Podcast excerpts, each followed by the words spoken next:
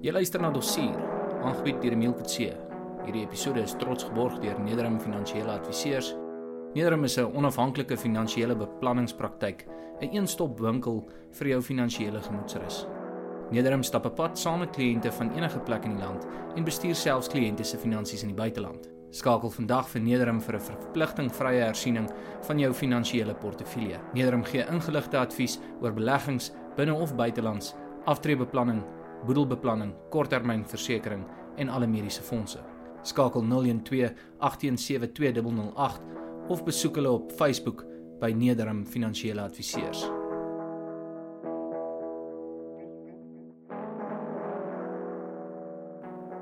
Baie welkom by hierdie episode van Dossier. In hierdie reeks kyk ons na bekende en dalk nie so bekende misdaadsake uit die Suid-Afrikaanse geskiedenis. En hierdie episode gaan ons kyk na die Boksburg meer moord. As hierdie misdaad in die Verenigde State van Amerika gebeur het, dan kon 'n mens letterlik verseker gewees het dat daar 'n reeks gruwelfilms oor hierdie moord sou gehandel het of op hierdie gruwelmoord gebaseer gewees het. Maar Suid-Afrikaanse filmwese in 1960 was nou nog nie so mooi ontwikkel dat hulle uit hierdie makaab gruwelagtige daad 'n reeks films kon verwerk nie. Hierdie moord se naam was ook gewees die sogenaamde liggaam in die tas saak. Wat gebeur het is op die 27 Oktober 1964. Dit was 'n oggend gewees.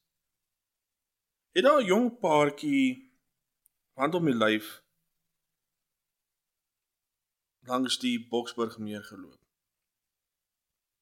En ewe skielik toe sien hulle op die water se oppervlakte is daar so 'n te maai groot tas. Nie 'n gewone tas wat jy sal vat op vakansie. Wat so op die water se oppervlakte dryf. Hulle haal dit toe uit en toe hulle dit oopmaak,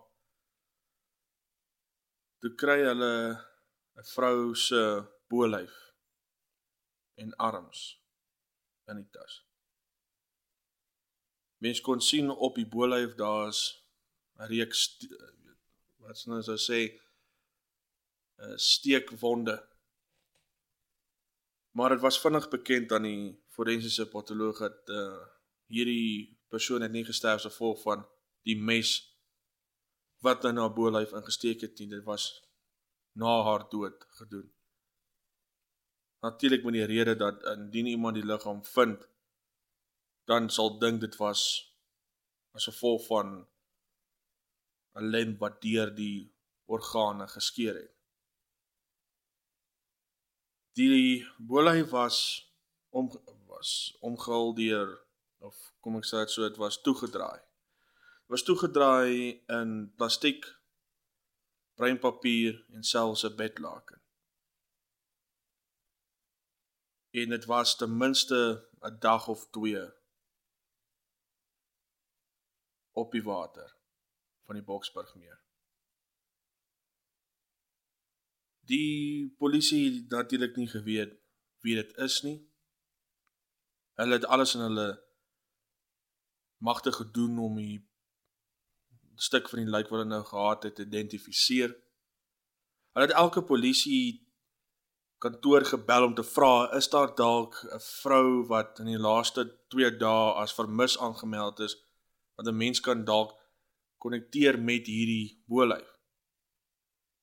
En hulle het 'n paar name gekry, maar niemand wat die spesifieke aanwysings van die bolyf kon kon match nie soos in Engels sal sê.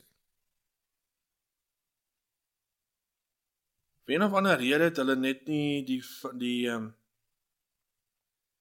vingerafdrukke eers gebruik nie is eers bietjie later na die ontdekking waar die lykse vingerafdrukke gestuur was na die sogenaamde South African Criminal Bureau wat in Pretoria gesetel was.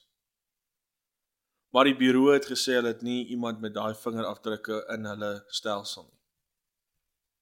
Dis jare voor rekenaars. Dis baie maklik dat daar dat nie elke Suid-Afrikaner se vingerdruk meer daar geneem is nie.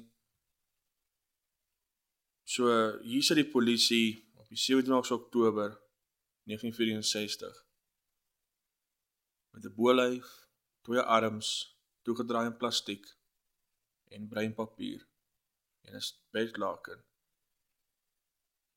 'n Jong koppel wat nog redelik op hulle sene wees nou is, hulle het hulle self boeglam geskrik wat hulle in die tas gevind het en die polisie het nie 'n absolute idee eers waar om te begin nie.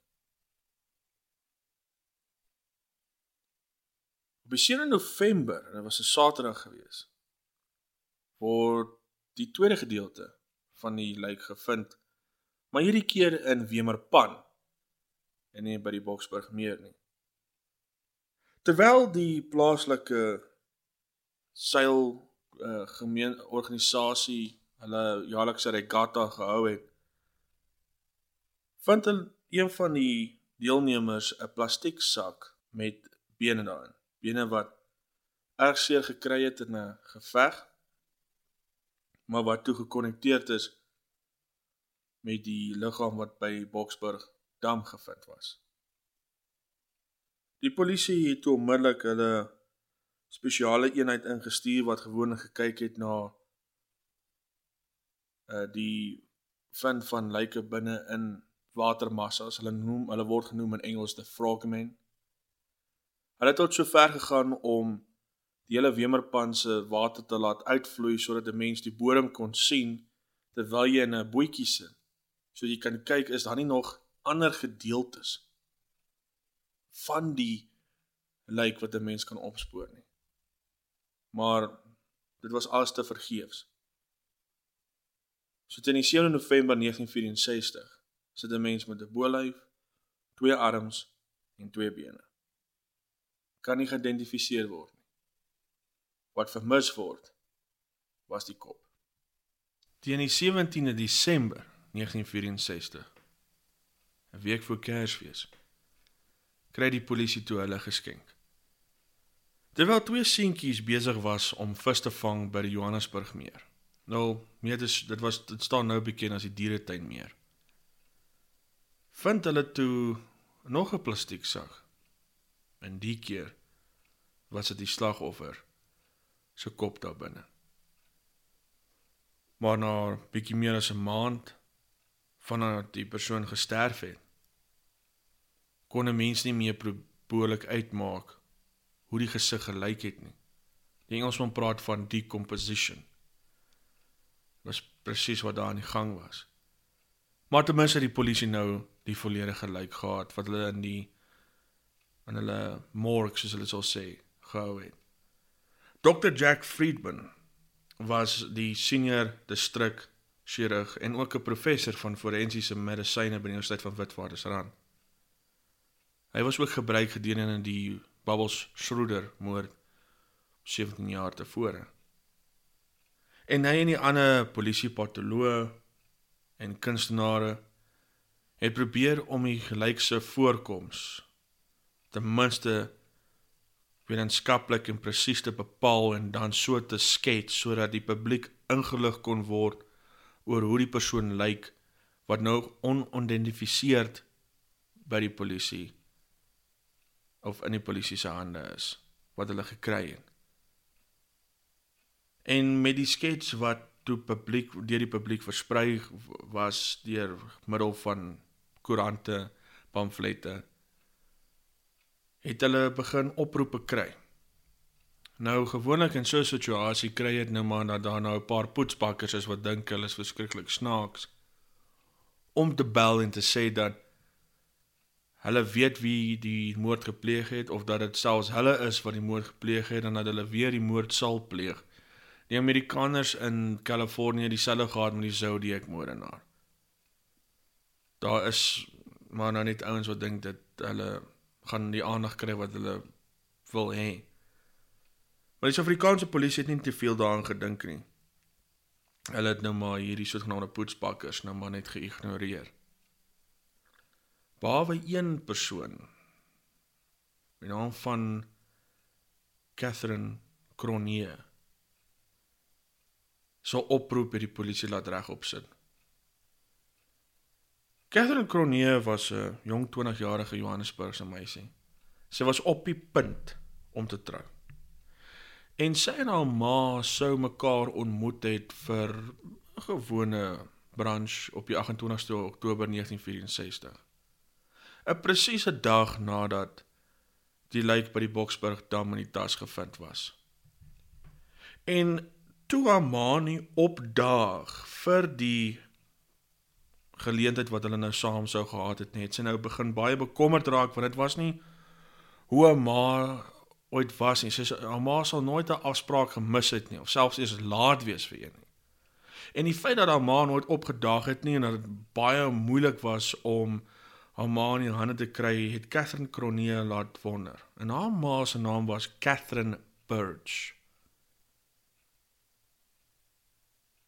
En die polisie het haar saak geregistreer of weet haar weergawe van haar bekommernisse geregistreer en dat sy glo dat die onbekende dame wel haar ma is. En die feit dat haar stiefpa nie gevind kon word in die laaste paar weke nie, het dit ook nogal suspisieus laat lyk. Maar daar was net nie genoeg bewyse om te bepaal of die lijk wel Catherine Burge was of nie. Nou Catherine Burge was getroud met 'n man met naam van Ronald Burge. Ronald Burge het in Boksburg groot geword. Gebore in 1921. Hy het op die ouderdom van 17 se matriek gehaal by Boksburg Hoërskool of die Engelse een, high school. Hy het besluit om 'n rekenmeester te word. Maar hy was bekend vir sy losbandige bestaan, 'n ladies man soos die mense nou hom sal noem met die terminologie uit die vroeë 20ste eeu. Hy was met Catherine Cronier se ma getroud. Hy was wel Catherine Cronier se stiefpa. Hy was met Catherine Birch getroud, maar Catherine Birch was nie sy eerste en enigste vrou nie. Sy was alreeds mevrou Birch nommer 4. Ronald Birch was alreeds voor die tyd 3 keer getroud en 3 keer geskei. En vir een of ander rede kort nadat die lijk in die Boksburgdam gevind was, het hy ook soos mis vir die son verdwyn. Nou hierdie saak het vir 4 jaar net gesit en gewag en niks het daarvan gebeur nie. Catherine Cronier het selfs na haar susters toe gegaan en hulle probeer oortuig dat dit regtig hulle ma was wat daar in die dode huis sit opgekerf in stukke. Hulle wou natuurlik niks daarvan gehoor het nie, dis eintlik ontstellend. Wie wil, wie wil sulke goed hoor en dan deur die hele proses gaan om te sien as dit regtig die waarheid was. Die polisie het later nie meer geweet wat om te doen nie. Dit was lank voor die dae om verskillende bronne te gebruik om iemand se identifikasie te te verifieer. Hulle het geweet hulle kan dalk gaan op die persoon se uh, wat hulle nou sal noem die tande rekord wat elke persoon kry sodra 'n persoon by 'n tandarts aanklop. Maar Catherine Birch het valstande gedra. So dit gaan nie regtig help nie. Hulle het wel 'n uh, ekstra geneem van haar tandevleis. Want daar het die patoloog iets opgetel wat nogal redelik merkwaardig was, maar selfs dit was net nie deurslaggewend genoeg om te bepaal wie die lijk is nie. Die lijk is toe later nou maar in Armans graf gegooi, 'n pulpus grave hulle sê in Engels. En die magistraat van die Boksburg distrik het nou maar net bepaal dat die persoon se dood kan nie bepaal word nie. So as jy mense al kyk op die doodsertifikaat sal daar staan onbepaald. Catherine Cronier kon net nie die storie los nie. Sy het toe getrou daarna. Sy word toe mevrou van Kopenhagen en teen Augustus 1968, amper 4 jaar na nadat haar ma verdwyn het, kon sy dit nou net nie meer hanteer nie. Sy moes nou net antwoorde kry. En sy gaan toe terug polisie toe. En sy oortuig 'n polisieoffisier met naam van Beeslaar. 'n Kaptein James Beeslaar. oor haar teorie dat die vrou wat by die Boksburg dam gevind is is eintlik haar ma, Catherine Birch. Beeslaar het daar geglo. En Beeslaar het toe die saak weer oopgemaak.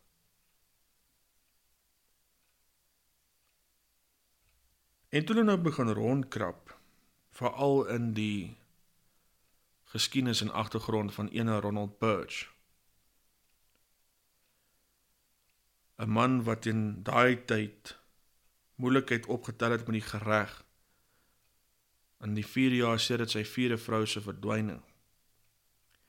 'n Man wie generaal D.A. Bester, wie die hoof was van die Suid-Afrikaanse sentrum of die CID soos hulle dit genoem het, Criminal Investigation Department.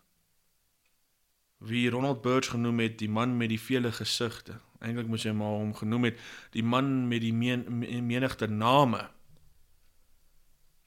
Dan kan 'n mens nog 'n idee kry oor wat 'n soort karakter Ronald Birch was. Hierdie is jou perfekte boef vir enige misdaads thriller storie. Sy derde vrou, Dorothy, het selfs gesê wat 'n hel dit was om met die man getroud te wees. Voor die huwelik is sy so charmant, so flamboyant dat botter nie in sy bek kan smelt nie. Na die troue is sy 'n absolute monster. Sy het vertel van hoe sy net iets sal sê, want sy sy hele hier meer op haar verloor en haar sommer dan fisies aanrand dan sal hy verdwyn vir weke sonder om iets van hom te hoor. Die man het gespring van die een werk na die volgende. Hy kon net nie staan vastig deur die lewe gaan nie. Wat ons weet van wat gebeur het met Ronald Birch nadat Catherine Birch vermis geraak het. En dis nou nie te sê hy is skuldig nie. Kom ons kyk net na die feite. Ronald Birch bedank van sy werk op die 28ste Oktober 1964. Hy bel toe sy vrou se werk. Bel toe haar werkgewer en sê vir hom: "Catherine gaan nie terugkom werk toe nie. Sy het siek geword. Jy kan net sowel iemand anders kry. Sy sal nooit weer terugkom."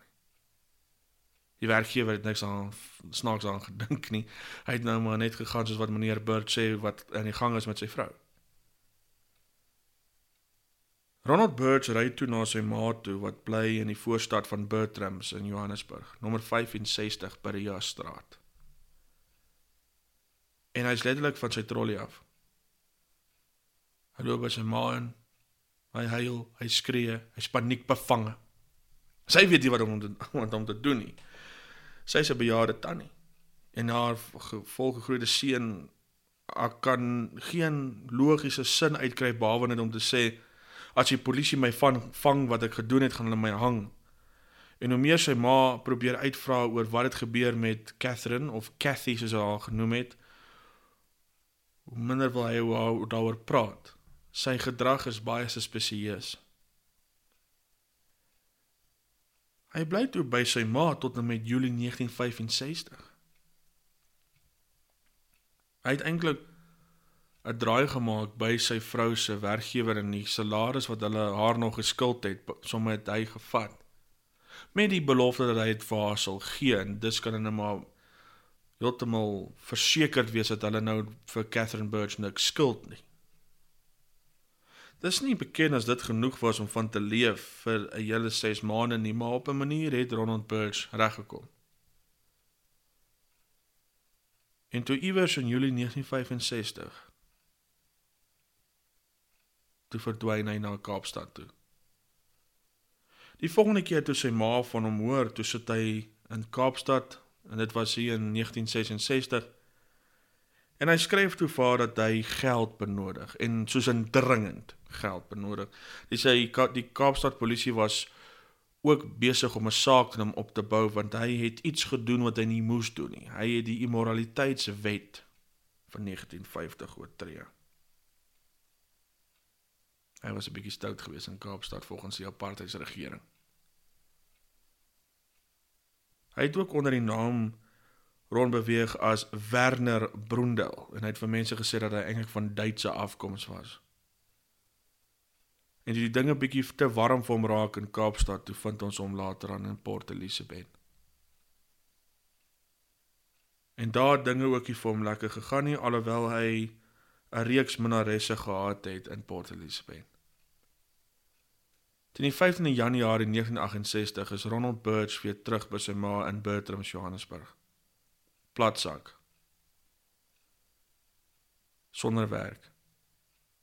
En hy bly by sy ma deur gebruik te maak van 'n buitekamer agter haar huis. Dit is nie bekend hoe Catherine van Kopenhagen, voorheen bekend as Catherine Cronje, presies geweet het dat haar stiefpa haar voormalige stiefpa Ronald Birch in die agterkamer van sy ma se huis nommer 65 Berea Road Bertram se bly het nie. Wat toe sy teen Augustus 1968 kaptein James Beeslaar oortuig het om weer die saak oop te maak. Toe het sy hom ook gesê of ook vir hom gesê dat sy is oortuig dat hy by sy ma bly en dat kaptein Beeslaar so vinnig as moontlik daar 'n besoek moet aflê. Kaptein Beeslaar doen toe so op die 27 November 1968. Hy was wel nie alleen nie. Hy bring toe saam met hom speler sergeant J Postumus om sy backup te wees soos hulle so sê in Engels. Hulle klop toe by die deur van die ouere mevrou Birch. Sy nooi hulle toe in. En hulle vra toe, "Weet jy waar is jou seun?" Sy sê sy het nie 'n vaas benul nie. Sy het hom laas gesien hier in Januarie en toe het hy weer spore gemaak. Sy weet nie waarheen toe nie. Sy het iets gehoor van Kaapstad, maar sy kan nie seker wees nie. Die twee polisiemanne het haar nie geglo nie. En hulle kom toe weer terug 'n tweede keer. En toe hulle weer by mevrou Birch se huis klop, toe is daar nie antwoord nie. Hulle begin toe te praat met 'n paar van die bure en wys toe foto's van Ronald Birch vir hulle en vra hulle, "Kan julle die man identifiseer?" Ja, sê hulle. Nee, ons het hom so 'n man al gesien. Hierso by Auntie Birch uh hier kom aanklop op 'n gereelde basis. Ons kan nie sê wie hy is nie, ons het nog nooit ontmoet nie. Maar hy is definitief 'n kennis van die ou dame wat by nommer 65 per jaar straat Bertrams bly. Wel, Beslaar en Postumus weet hulle moet net wag totdat sy terugkom dat hulle kan vra waar is haar seun wat nou die hoof verdagte is in die moord of selfs die verdwyning want dit was nog nie gesien as 'n moord in daai tyd nie van Catherine Birch. Die ou tannie kom toe terug by die huis. Verbaas my po twee polisie manne te sien en sy raak toe nog redelik aggressief soos vers wat sy seker kon. En sy wil nie regtig die antwoorde gee wat die polisie soek nie. Sy het haar eie rede hoekom sy dit doen en sy wil net so vinnig as moontlik wegkry. Toe sy agterkom dat 'n uh, aggressiewe benadering tot hulle vra nie gaan werk nie toe besluit sy maar om hulle in te roep vir vir tee. En toe sy nou die twee polisie manne bedien het, toe wil sy regtig hê dat hulle hulle self moet verwyder. Beslaar en Postumus doen toe wel nie so nie. Beslaar en Postumus begin toe uit te vra oor waar haar seun is. Hulle weet hy was hier onlangs. Die bure sê so. Ou tannie Birch wil nie saamwerk nie. Sy sê hulle lieg. Sy weet nie waar haar seun is nie. En toe Beeslaar en Postumus vir haar sê dat hulle graag die huis wil deursoek en hulle wil graag begin met daai buitekamer agter haar huis. Toe raak sy bleek. En haar hoof val tussen haar hande en sy sê net: "Julle kan nie so intoe gaan nie, my seun is in daai kamer." Die twee polisiemanne het nou geweet hier het ons hom. Hulle loop toe saggies na die buitekamer toe. Om seker te maak hulle vang hom sonder dat hulle hy hulle verwag. Op die telling van 3 storm Beeslaar en Postumus in daai buitekamer in. En daar kry hulle vir Ronald Birch op sy twee pote, staan hy reg langs sy bed om sy gewrigte is hierdie metaal armbande met 'n elektriese koord om elkeen gedraai wat gekonnekteerd is aan 'n muurprop wat in die muur ingedruk is. En Ronald Bird sit met sy wysvinger op die skakelaar. Hy het die polisie verwag en net toe Beeslaar en Postumus hom wou arresteer. Skakel Birch die elektrisiteit aan wat vloei deur daai koord in op in sy liggaam deur daardie metaal armbande en hy skok homself letterlik dood. Teen die tyd toe Beeslaar en Postumus die elektrisiteit kon stop, was dit heeltemal te laat. Birch was dood.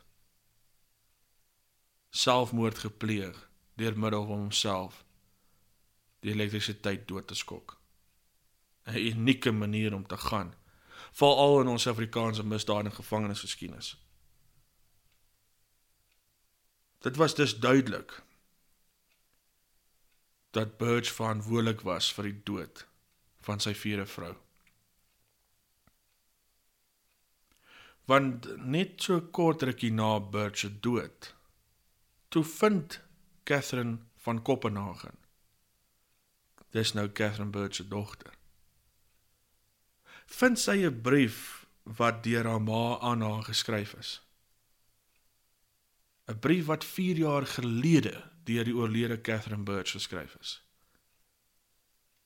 En op hierdie brief vind die forensiese patoloog toe 'n vingerafdruk van Catherine Birch. 4 jaar nadat daai afdruk op die papier gemaak is. En hulle vergelyk dit toe met die vingerafdruk van die arms wat in die Boksburg meer gevind is en dit was heeltemal dieselfde vingerafdruk. Toe was die lijk uiteindelik geïdentifiseer as Catherine Birch. Nie meer was sy net vermis nie, sy was nou ook dood. En deur die feit dat Ronald Birch homself doodgemaak het, het dit hom laat skuldig lyk aan die moord van Catherine Birch en tot vandag toe is dit die opinie van misdaadhistorici dat hy wel verantwoordelik was vir die dood van Catherine Birch. En hoe glo ben sy eie ook.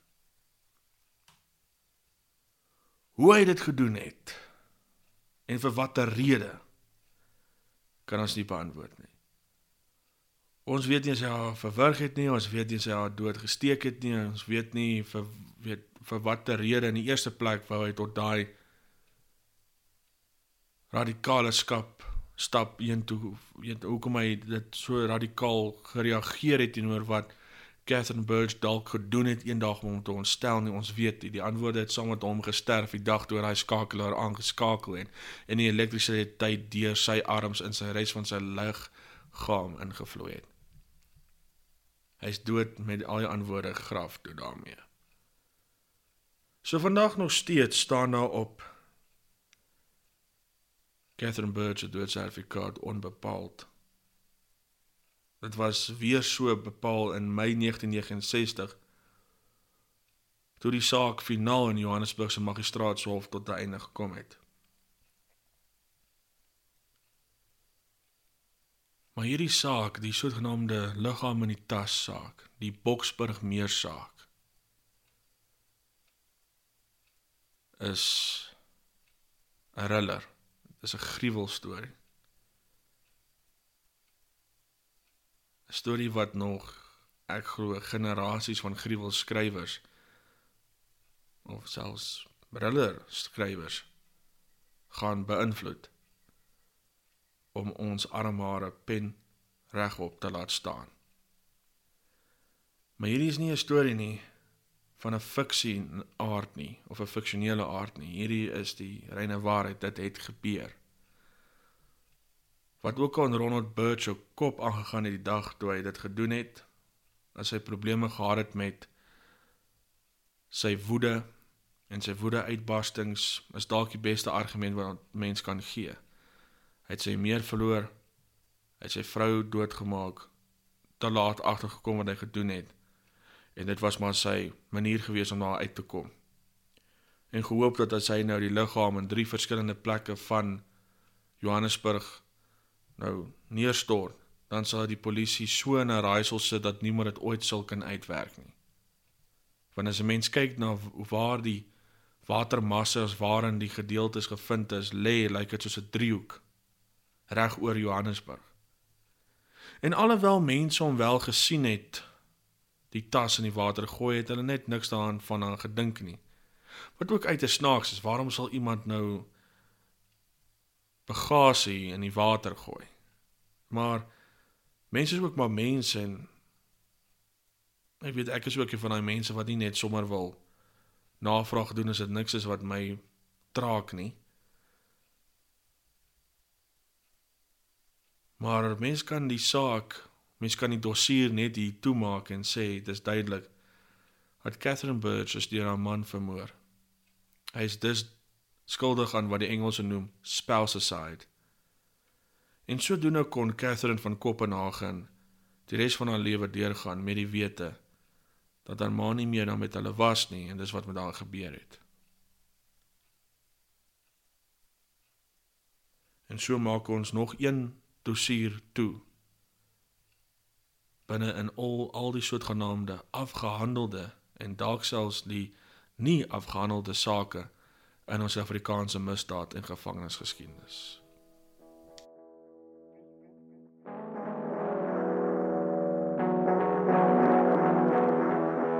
Jy het geluister na Dossier, aangebied deur Emile Kutse en vervaardig deur Eensgesind Media.